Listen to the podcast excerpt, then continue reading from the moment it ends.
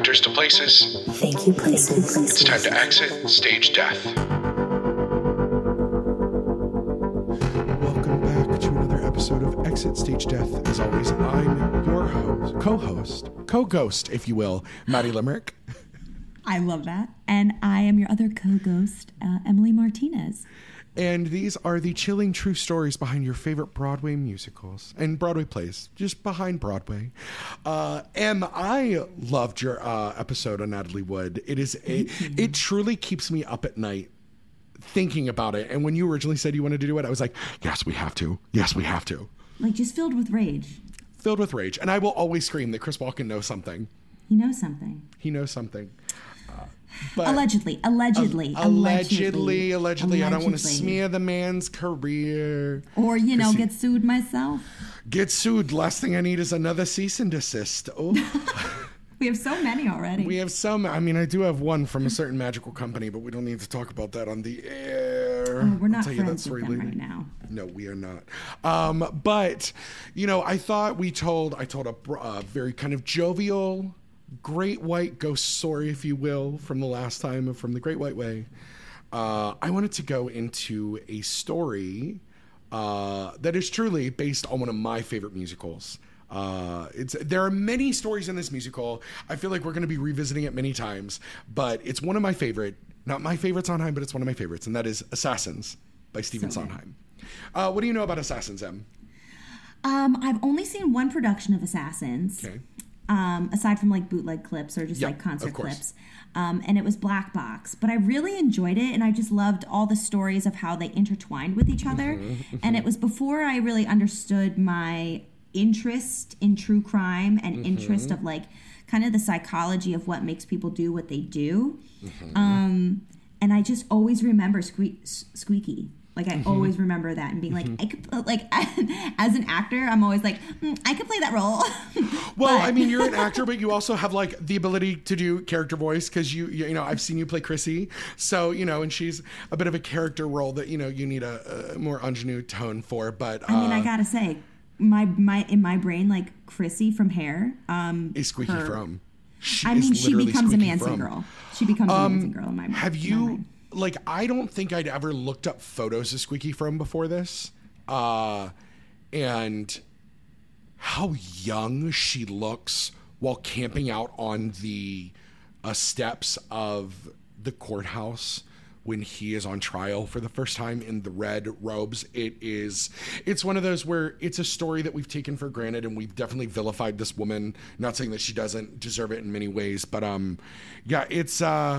Also, I'm sure everybody out there that is a baritone or a character voice actress, kind of character actress out there, has had to sing Unworthy of Your Love at a showcase or in a duets night, or, you know, everybody knows one of a couple songs from Assassins, and Unworthy of Your Love is one of them. But also, like, knowing that story of it with the actual story, it's really heartbreaking. So, Maddie, who are we covering today? We're talking about Squeaky Fromme. Yeah. Did we bury the lead? Yeah, we're talking about Squeaky Fromme, who famously attempted to assassinate President Gerald Ford. So we're going to talk about Assassins a little bit and then get into the would-be assassin herself. So by Stephen Sondheim, it originally opened off-Broadway in 1990. And so this is just on the heels of his success with Into the Woods. It is a semi-review style show. So the songs are kind of just the actor on stage telling their story, because it is based around a carnival game called Shoot a President and Win a Prize. And it explores about a dozen different people throughout America's history who have successfully, or not so successfully in this instance, attempted to assassinate an American president. It includes notable historical figures such as John Wilkes Booth, Sarah Jane Moore, John Hinckley Jr., and several others. It was originally a complete and utter flop. It only played 70 performances, and it would go on to develop quite a cult following, as a lot of Sondheim stuff does. And it finally received a revisited and well-reviewed production on Broadway in 2004. Now, it's played several times to boffo reviews in London. The Brits love it. They get it. I think It is interesting, the idea of a very American story being taken out and told by a non-American people, but in many ways you can tell a story maybe when you're not so attached to it.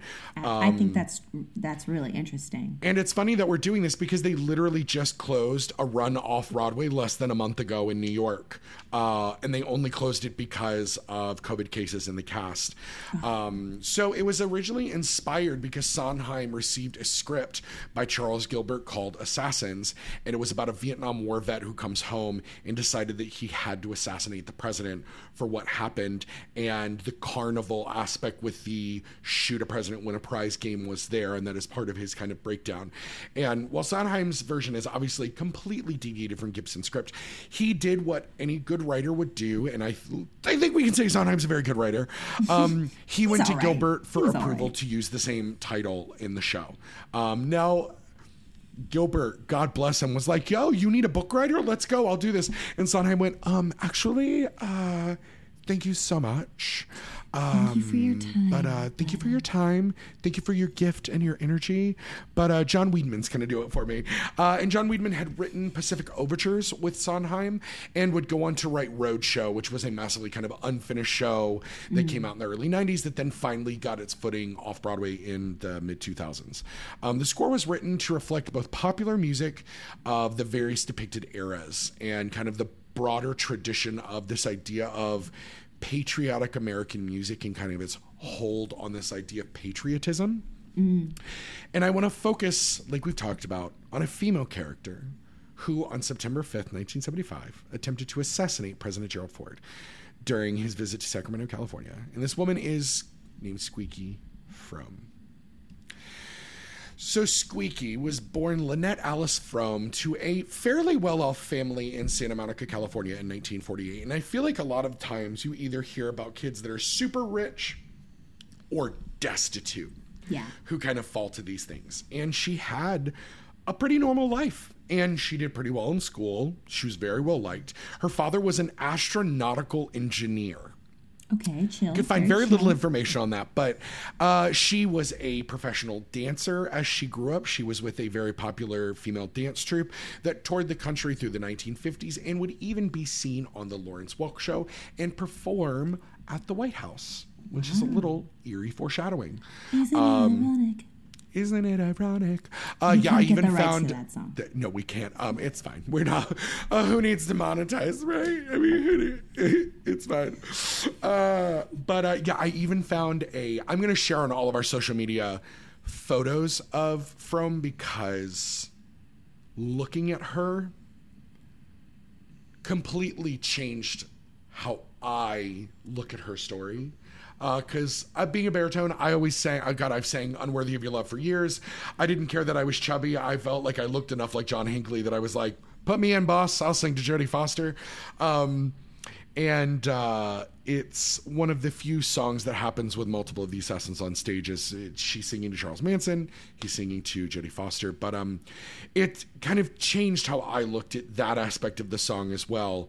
And in 1963... her family moved, and Fromme found herself suddenly in the path of drugs and alcohol, which was happening to a lot of kids in California during this time. And while she was able to finish high school with fairly good grades, she would attempt college and drop out. And at that point, her father would not have any of her shenanigans, her addiction, and he completely threw her out. And she found herself as homeless, which is awful, as a queer person myself and as, yourself, too, that it's like that idea of throwing your kids out for any reason now is just so sad. And it's honestly the next moment. And it was hard to not find a lot of research that wasn't dramatized in some way because her life is sensational.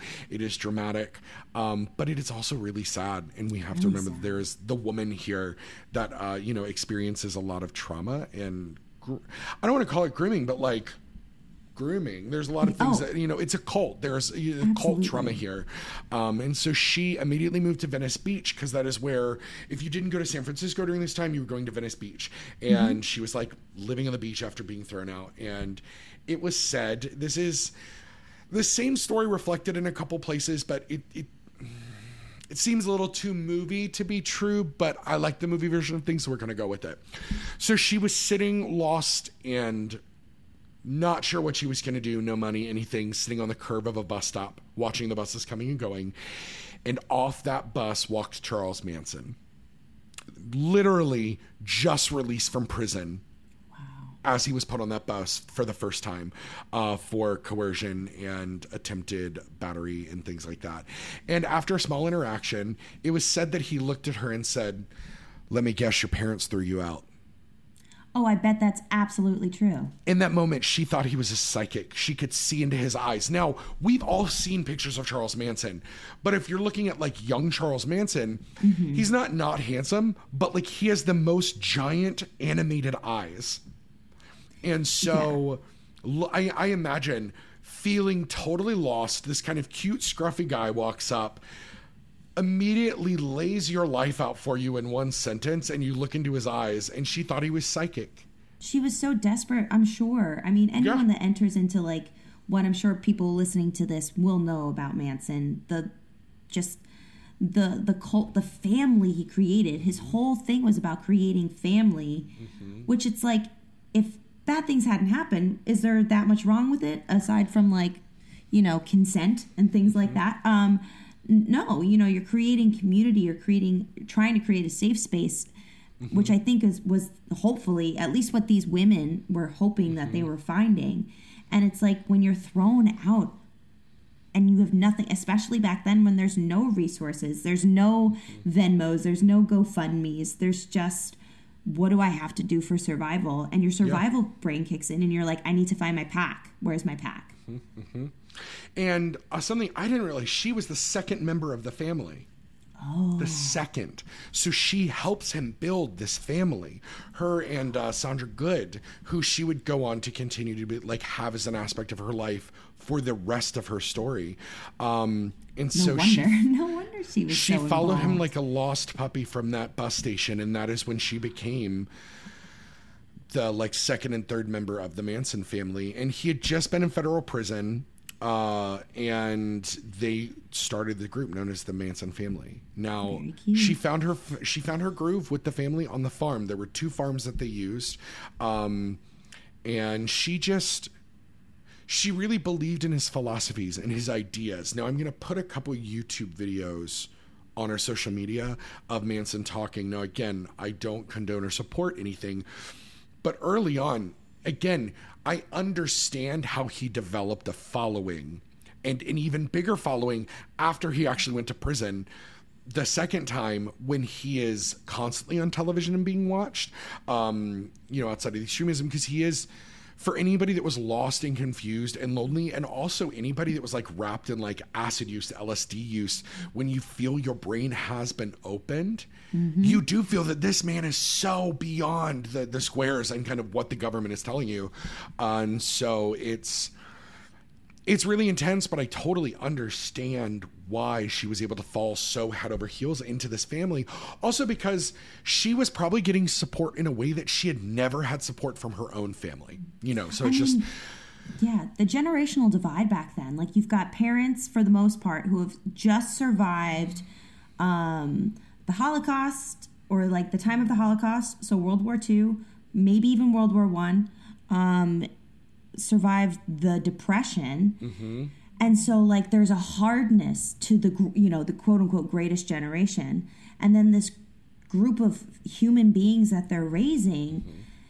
in a time where like people are trying to open their minds, trying to open their perspectives. Feminism is happening, you know, we've got the civil rights happening, we've got all these things of people finally standing up for themselves when they're like, I'm not taking it anymore. And so when you have someone who's catering to those specific needs in a very mm-hmm. charismatic and mm-hmm. really theatrical way of doing it, very theatrical and you're searching for someone to just get you on that level, mm-hmm. and this person is saying, we're family. Of course. Mm-hmm. I mean, if I lived back then, I hate to say it, but like I might fall for it too. Like mm-hmm. if you're searching and searching and searching for your group, how could you not fall for something like that? oh, like, I know that, like, as a young queer person, I would have absolutely ended up in a city like New York or Southern City and, like, been a sex worker on the street. Like, I know that is an aspect of what would have happened to me. Like, I just know. And what is a shame looking back at this time, when, like, Manson was getting constant coverage and was still somehow getting a positive spin on it, you did have the people that were struggling for the civil rights campaign who were constantly not getting as much time or media attention, or were all being pasted as and lambasted as just the worst people.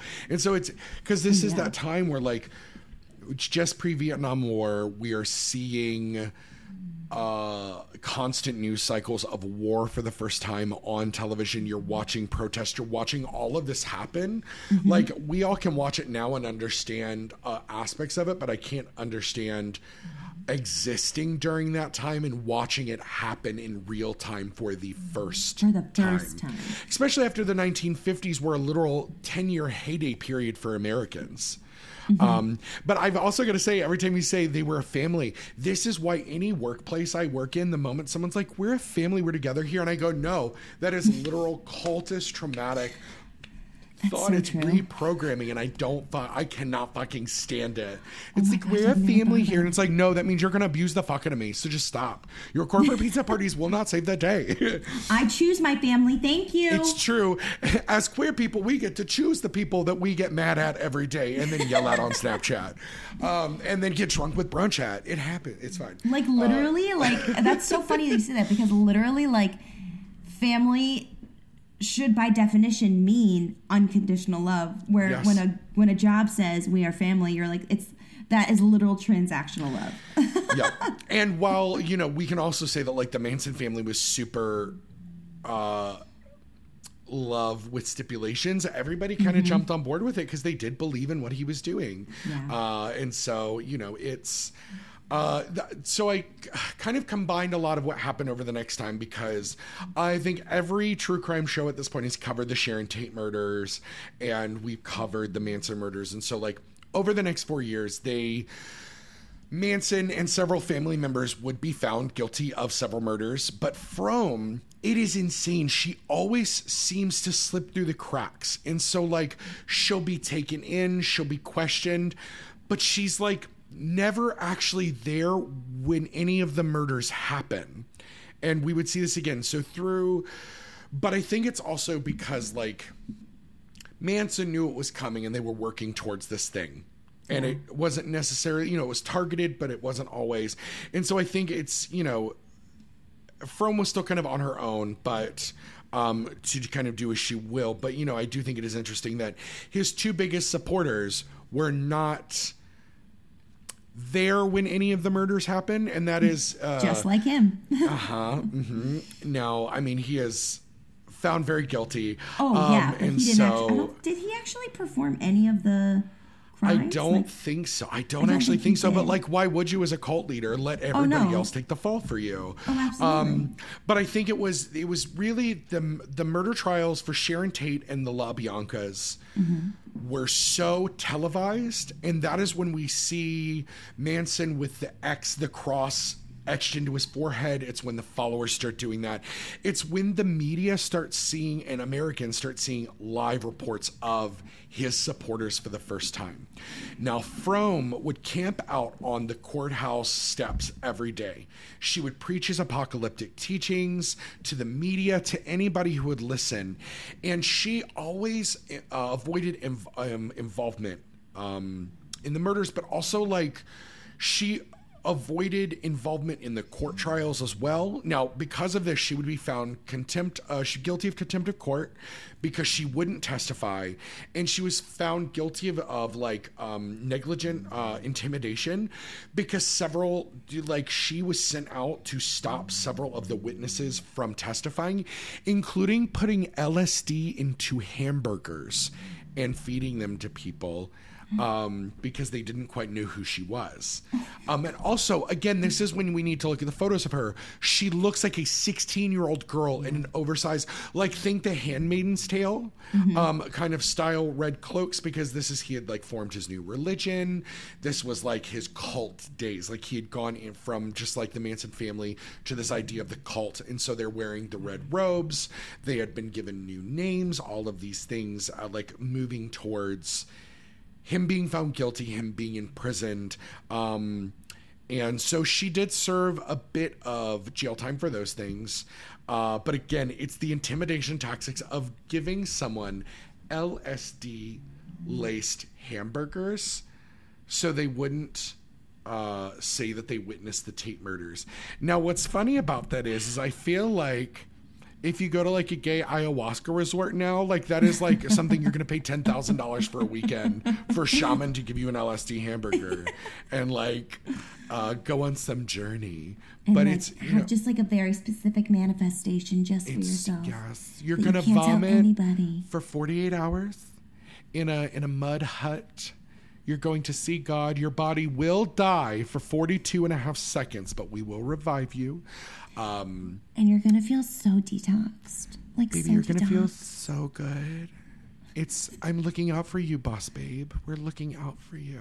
Look, and all you need to do is an entrance fee of $10,000.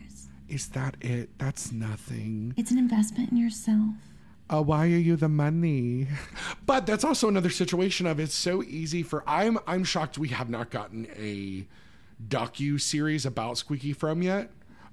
Again, we're going to get to it. Did you know she's still alive and living in, like, with people in public?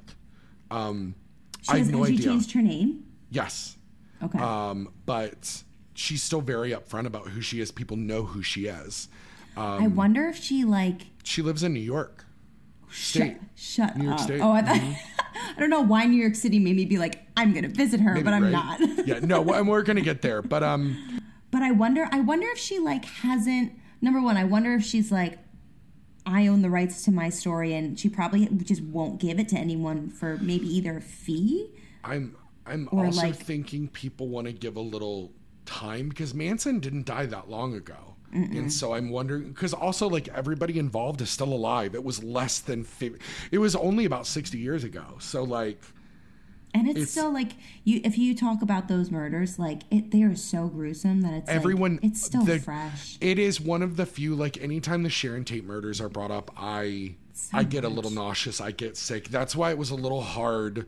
It's one of those things. It's so interesting, though, to talk about, like, the idea of women in aspects of the crimes of men and how they're involved in, like, how we talk about Squeaky without Manson, but, like, they are so intrinsically involved with each other, but she was still her own party, kind of her own movement going forward. So it's just strange, but it's like, how do we disconnect the idea of, like, true brainwashing from, like, it? I mean, would the phrase, like, body autonomy, like, because, like, she had the choices to do what she did. Well, and she obviously was not involved in the murders as in making them happen. True. You know, I mean, right. It's, you know, but it is one of those things that, like, you're not that involved with the family like that and not know that something's happening. I mean, yeah, it's like an accessory at that point, right? Yep. Well, and that's the thing is they just could not find her guilty at any point. They tried. It is so interesting to, like, watch them try to get her. And it's like...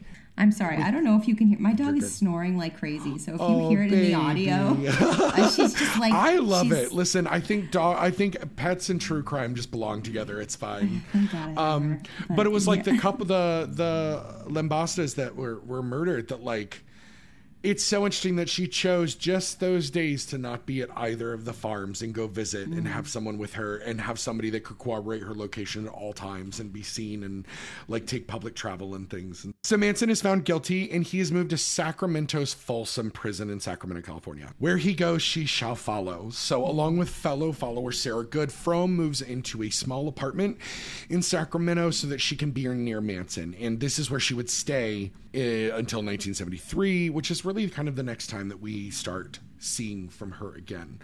And in 1973, kind of the remaining members of the family, along with a lot of new members, because the thing is, the Manson family grew, his cult grew. People from all over the world and the country came to California to be near him, to follow him. And he had a long-running ties to the Aryan Brotherhood. It very much relied into the eugenics of what he taught, into kind of the thoughts of where he spoke, which is, again, obviously where I do not agree with any of what he taught. And so this is where they plan, they come together with members of both groups, and it leads to the deaths of James and Lauren Willett. But again, Fromme, like before, is able to prove that she's not around, that she is not knowing. And again, it seems with these murders, because they had a small child, the child was being taken care of, was in the compound. It is said by almost everyone involved that Lauren was not meant to die. James was going to die. I could not look much further into it, because it is, again, a very difficult murder to look into, but again, it's also been exhaustively covered by a lot of other true crime shows, even to the point of that they knew what was going to happen. And Lauren was found in a shallow grave with her hands still sticking above the dirt, and the baby was being well taken care of by the women of the family in the farm. So, like, you don't take care of a baby from a family that you're purposely killing in cold blood for no reason. So, but like before, again, Fromme was able to prove that she wasn't around during the times of the murders, that she wasn't directly involved with them, that she didn't know, quote unquote, they were happening. So they were able to hold her because, again, she was a key member, but after 2.5 months of custody, she was considered not involved and was released and was just living. And talk about a cat with 9 lives. I mean, yeah, exactly. That's a great analogy. She, after all of this, she found her way back to Sacramento with good, as one does, while Manson would move to prisons. This is really where his religion took off. They were renamed Devotee Red, Devotee Blue. They started wearing those robes more often. She thought she was working towards good. And it's really misguided, but where you look at where Fromme was centering herself around the, like, spirit of California, her focus was on, like, so this is the late 60s, or this is the middle of the 70s. So we have the gasoline crisis. Pollution is an all-time high. California is brown and gray. All of their natural resources are being depleted. All the redwoods are being chopped down. And because she was Sister Red, she felt connected to the earth. She was named after the red sequoia, the giant red trees. And so everything she fought for was, they would probably consider her now an eco-terrorist, but like what she was doing was in the name of protecting the natural resources and natural landscape of the state of California for future generations, which is something no one ever talks about. And again, it's one of those things when, like, you can be doing good, but be really fucking misguided in how you're trying to do good. You're just really bad at it. Yeah. And so the current governor, though he was a Democrat, didn't fucking care. Nobody cared. And so she was just screaming constantly about current laws that were getting voted. And we're just literally going to be destroying the state.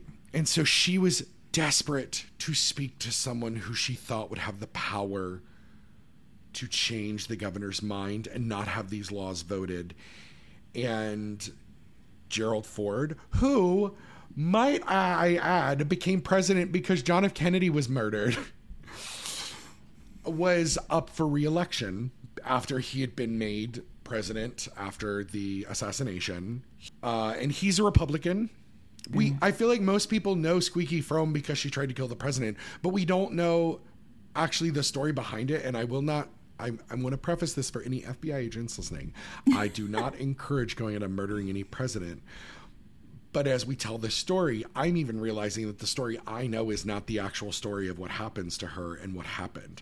So this next little bit is going to be a little different than I think what a lot of people know. And I was shocked when I was researching this. And so...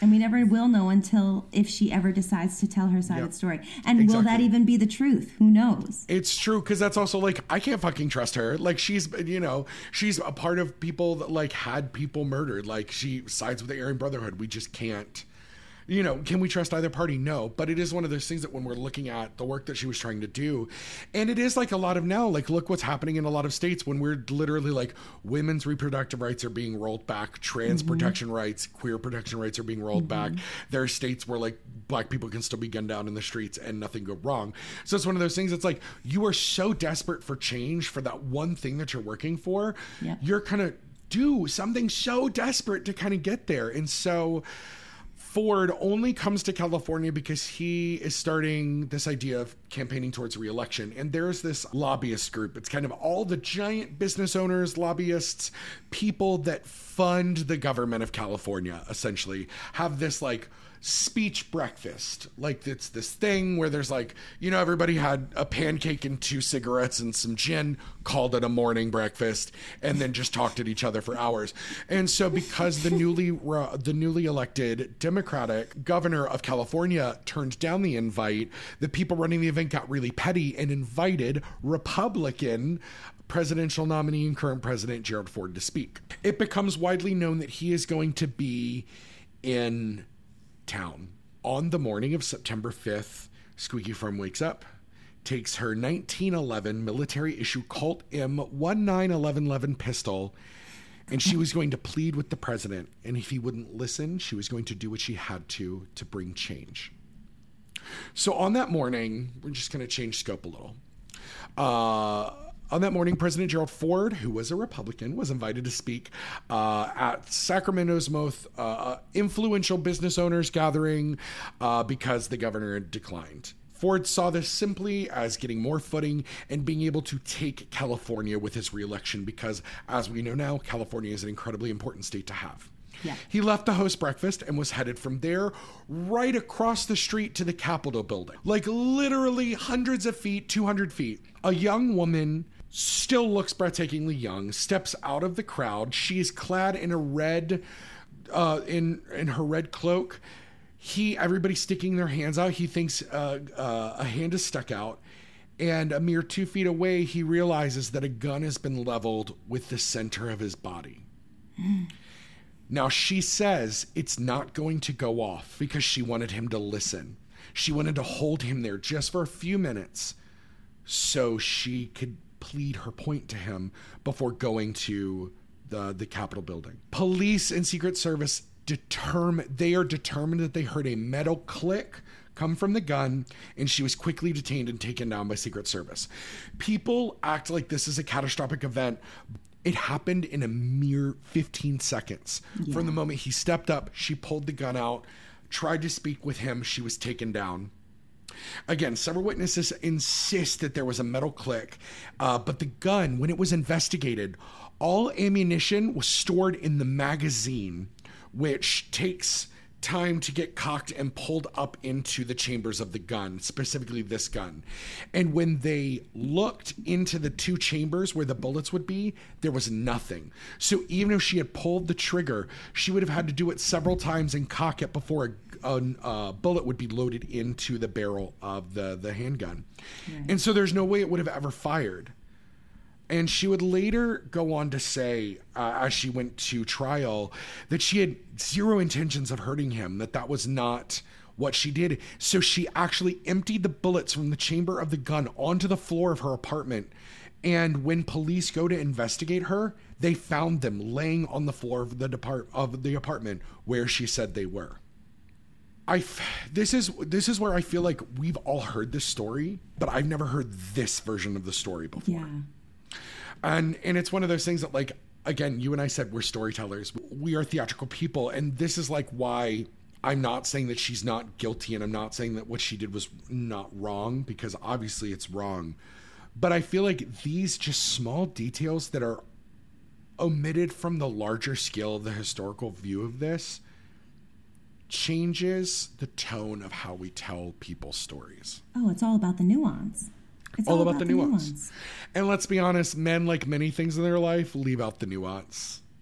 What is nuance? What is nuance? Is that next to the clitoris? Oh.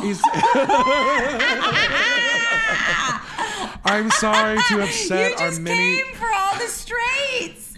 Oh, all of the straights. Listen, you all have been on Drag Race now. You can come to Drag Brunch. You want a spot at the table. I'm kidding. I love straight people. I've got straight friends, Emma. I'm not heterophobic.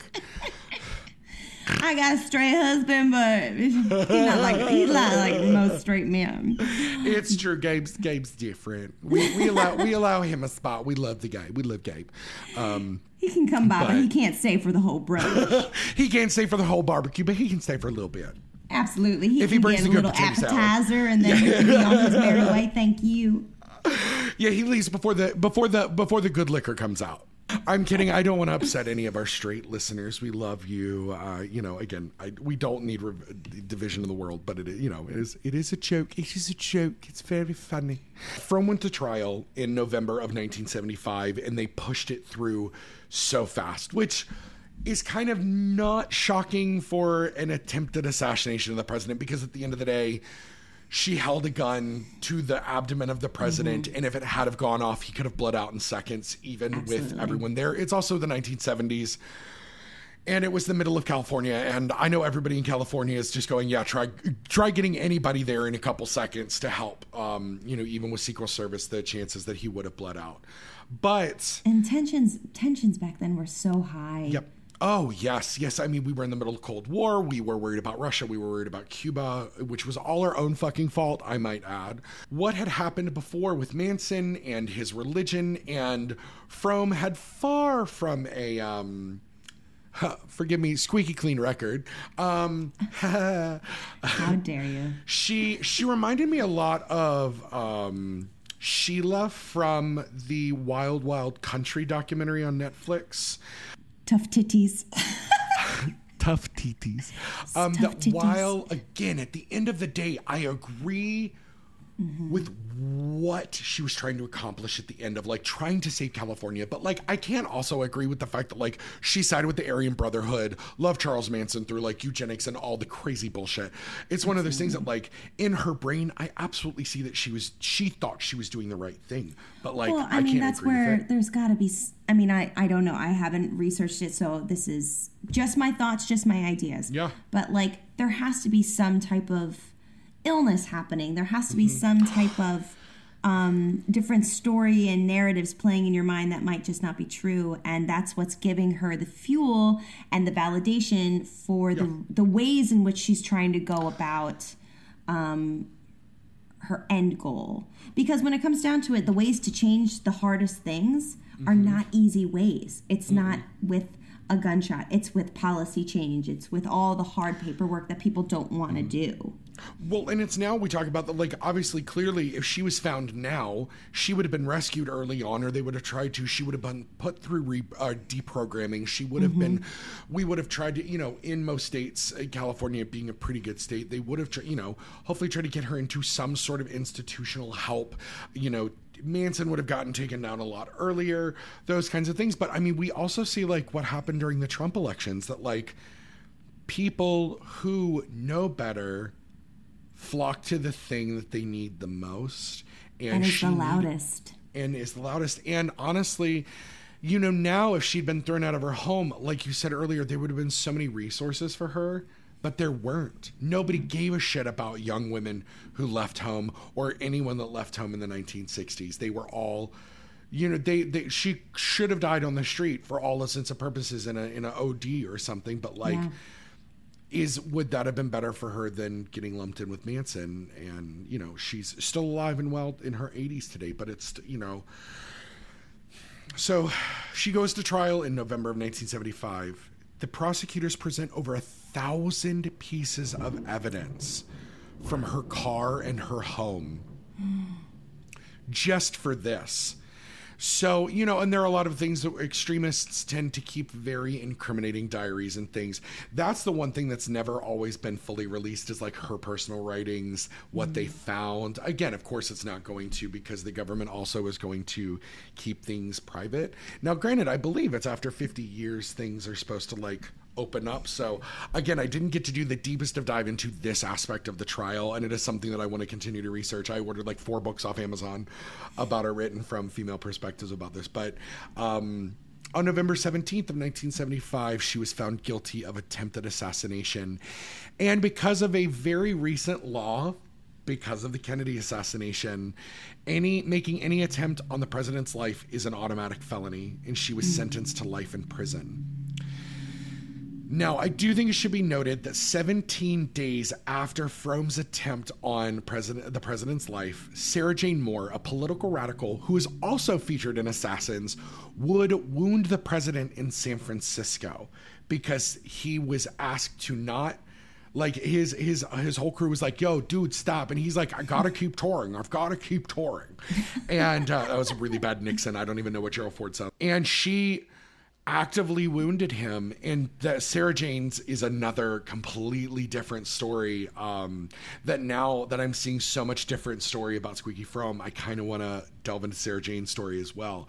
But again, 17 days apart. As the system does work, Fromme became eligible for parole in 2005. I do want to reference that she broke out of prison in the 90s and was moved prisons, but she finally, by the time that 2005 is hitting and laws have changed the way we look at things, she'd been moved to a clinical hospital, clinical prison hospital. Okay. So for the last 15 years before she was released from prison, she was receiving psychological help. That's and great. I think that is why her life is different and how she is still alive today. Now, I will say she was eligible for parole in 2005 by federal law, and you have to have a mandatory hearing after 30 years according to federal law. She waived her right to request a hearing at that time, but they made her do it. They made her do the federal law application for parole to be considered, and it was granted. So in July of 2008, she was granted parole, but she wasn't released because she had to serve additional time from the 1987 prison. It wasn't the 90s. It was in 1987, she escaped prison and remained on the lam for a little while. But yeah, so she ended up finally, they moved her 4 different times, but she ended up at the Federal Medical Prison Center in Carswell. And that is where she was released on parole August 14th of 2009. And she moved to New York State, where she and her long-term boyfriend, Robert Waldner, live in a house decorated in skulls. I mean, spooky ooky. Spooky ooky, spooky ooky kooky. Two words.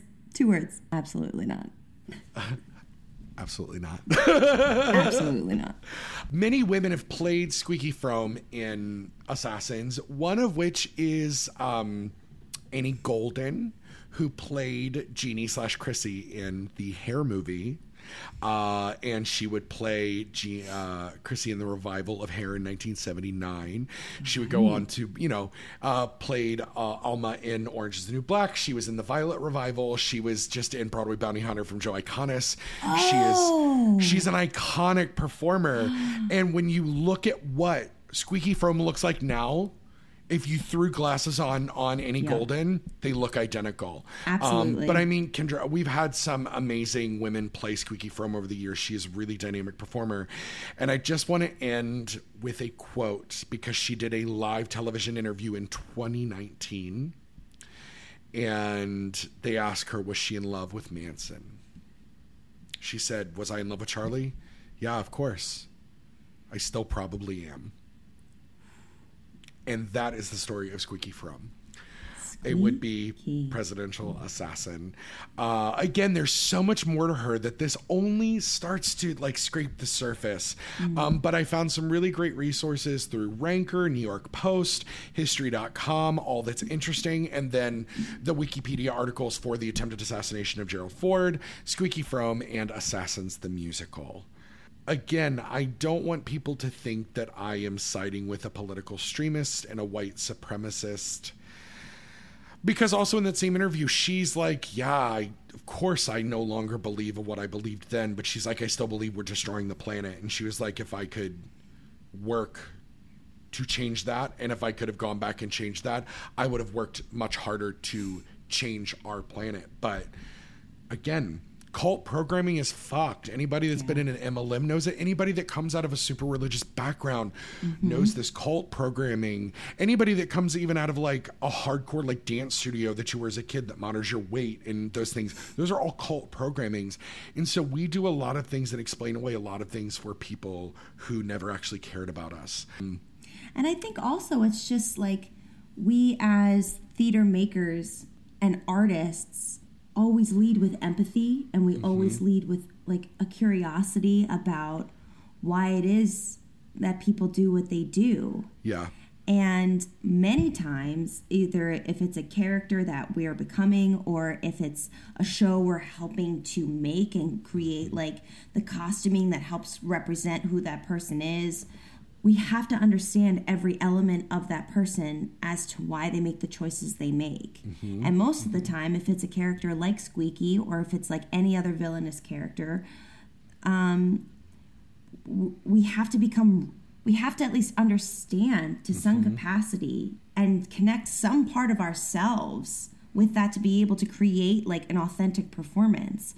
And a lot of times it's like icky because we connect with parts of ourselves, like as at least as an actor, like you're connecting with a part of yourself that you're like, I didn't know that was there. And it's scary that I can access that. And some people live in that space forever. And then that helps to determine what types of decisions they make. Yeah. But at least us as theater makers, we get to like shake it off and go and live about our lives. It's sad because her mind seemed like it was very critical and probably still is of like really determined to make a difference. She just went down the wrong path of who to turn to. She was such a key player in making sure the family still worked the way that it worked, and also probably to keep Charles as disconnected as he could from a lot of the crimes. She's a genius, and it's one of those things in how you use your genius, because we think of that only people who are educated can make a true change, but it's truly like, think about what if she had been given the resources to succeed, what would have happened instead. I think this is a really good time. Anybody planning your local theater, your regional theater, your university theater season for next year, Assassins is a great piece to look at because there's so much dramaturgically to break down, so much to look at, and there are a lot of great music. It is a great show to revisit. So I also want to encourage everybody, as we're revisiting these stories, I guarantee a lot of you know Assassins but have never listened to it from top to bottom. So go and listen to it. Maybe not on Spotify, but wherever you find your music, go listen to Stephen Sondheim's Assassins. Sondheim has basically created a cult himself in his life. He is a huge cult. Well, you know what I'm saying, like in terms of like people. His work. The Sondheimites, absolutely, because you have the purists that are like, we don't touch Sondheim. I've never felt so stupid as when I'm talking to someone who's like, gung-ho. Like, I love Sondheim, but like I just don't know as much about it as some people do. And so when I'm like in a conversation with people who do, I'm like, I have never felt so stupid in my life. I love Sweeney Todd. I played Cinderella in Into the Woods once. I'm always the one in the group going, you guys, Into the Woods, the film, just isn't that bad. But then like you bring up Company, and I will die on any hill of my opinion of Company because it is my favorite Sondheim. But I mean, you are correct that it's like we develop our cults and our followings in different ways. And so it's just, but also let's be honest, those people that are going to talk down to you in a group setting about Sondheim are probably straight white musical theater bros. So like, yes, which never age out of being straight white musical theater bros. So yeah. And they're also the ones that talk like, well, they always talk in the back of their throat when they're talking about anything. And I'm like, can you just stop? But they're also going to be the ones that like corners you at a party to listen to his rendition of the end of Santa Fe from Newsies, or the end of Waving Through the Window from Dear Evan Hansen. Just listen to the purity of my voice in this moment. Shut sweetheart, up, there's Chad. No purity. God, Chad, shut the fuck up. Shut up, Chad. Chad, shut the fuck up. Absolutely not. Absolutely not. Oh, I feel like every theater girl is just like rolling their eyes and just shaking their heads with us right now, maybe rattling their iced coffee. So, stop it. I'm that bitch. Just that, like, the quick little rattle. Oh my God. There's the meme going around that's like, if you see a gay with their iced coffee and you hear a rattle, it's like a rattlesnake before they strike. It's a warning to get out of the way. That or it's like the conch shell. It's like bringing us all together. We're like, oh, yes. Yeah, but for anybody that has played Squeaky Fromme out there that is listening, I would love to hear your stories about what you discovered through your process of the show. Write into us on social media. Let us know what you know about this that I might have left out today, or just some of your favorite things about Assassins and kind of this aspects of the story that you found researching a character that you found was generally left out of other aspects of the story. And thanks for coming on this journey with me again today. Thanks for telling me a beautiful story. Thank you. I can't wait to hear your next story. I know, me too. What's it going to be? I don't even know right now. I don't even know. We'll leave them in suspense. Woo! If you haven't listened to M's last episode where she covers the mysterious death of Natalie Wood, go listen to that now. And if you haven't listened to our first episode where I cover the Belasco ghost story, go find it now. Now, don't forget, all of your rating and reviews on your favorite podcatcher lets us know that you love what we're doing and moves us up in the ratings, because you know everybody does true crime because they secretly want to be loved by everyone. And I want to be loved by all of you, because I want love. I want love because I love all of you. I love love. I love love.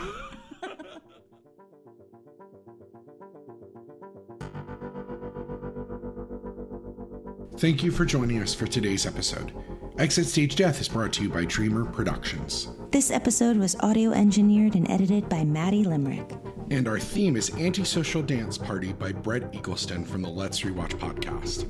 You can find us on Instagram at Stage Death Podcast. On Twitter at Stage Death Pod. And send us your favorite chilling theater stories at stagedeathpodcast@gmail.com.